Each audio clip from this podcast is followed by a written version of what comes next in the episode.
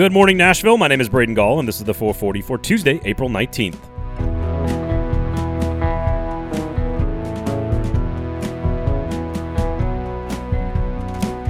Coming up on the show today, a massive Tuesday evening of professional sports in the state of Tennessee, a decision by one SEC player to enter the draft, but we begin with the Tennessee Titans offseason program as players arrived on Monday, and one name that definitely did not arrive. The 440 is brought to you every single morning by our wonderful friends, the Kingston Group. BuildKG.com is the website.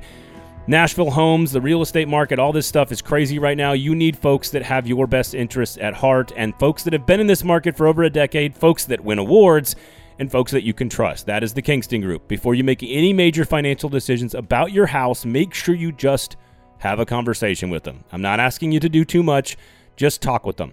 I guarantee you, you'll learn something and they will help you with your process. Whatever your process might be with your house, they will help you make the smartest decision for you and your family. That's the Kingston Group, buildkg.com. Give them a call, check out their website. I promise you, you will not be disappointed. That's the Kingston Group.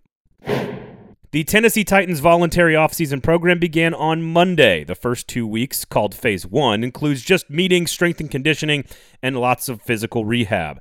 New tight end Austin Hooper is in town and working, but not with quarterback Ryan Tannehill, who is not yet in town. He is still spending some time with the family. Caleb Farley has been at the facility every day working on rehab after tearing his ACL midway through last season.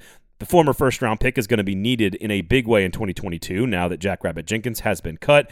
And Kevin Byard got a haircut. He went high and tight because he said he's getting older, and I guess it's a more adult, more mature look. These are the important questions that were asked at St. Thomas Sports Park on Monday. Center Ben Jones, linebacker David Long, and cornerback Elijah Molden all visited with the media as well. As it turns out, Molden got married and has been on his honeymoon already this offseason. Phase two of the offseason program begins next month, and that will include on the field activity. Phase three will be 10 days worth of OTAs and one mandatory veteran minicamp. However, wide receiver A.J. Brown does not intend to report for the start of the team's voluntary offseason program, phase one or two at least. This is the same with other second and later draft picks from Brown's draft class at wide receiver Deebo Samuel for San Francisco and Terry McLaurin for Washington. What do they all have in common? They are all really good and entering the final year of their contract. Seattle's DK Metcalf would fall into this group as well, but he has said he will be participating this spring in team activities. With huge contracts getting handed out to guys like Davante Adams, Stefon Diggs, and Tyreek Hill, all in the $25 million plus range, guys like Brown are clearly looking at the market and shooting for a big deal. As it stands, AJ Brown should be in that 22 to 25 million dollar range. And yes, there will be questions about his health and overall productivity that are totally fair. But he is the most talented wide receiver that I've seen in a Titans uniform ever, and their offense is just completely different with him on the field.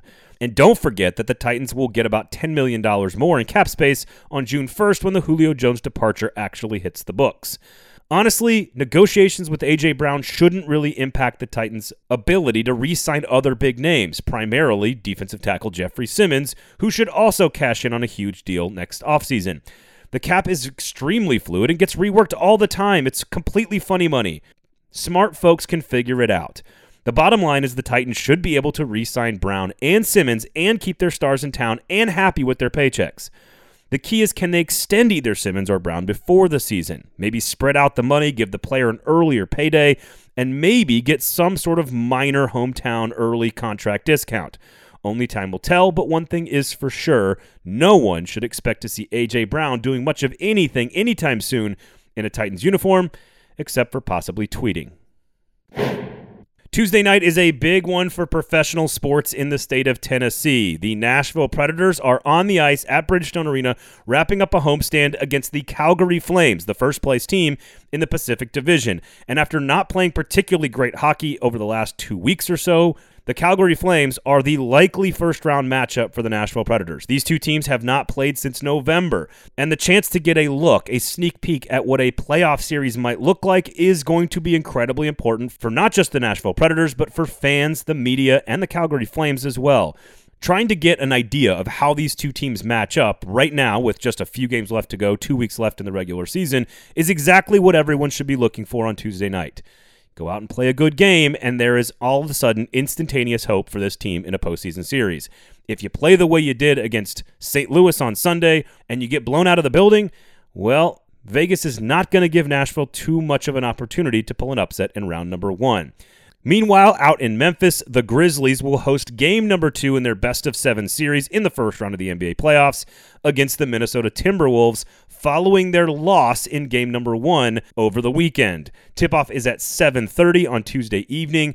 Memphis simply could not contain Anthony Edwards and Karl-Anthony Towns in game number one. They're going to have to do a better job defensively, and they're going to have to shoot the ball better from behind the arc. If they can split and get a win on Tuesday evening and head up to Minnesota, all they need, as I said on Monday, is a split to regain control of home court advantage in games three and four.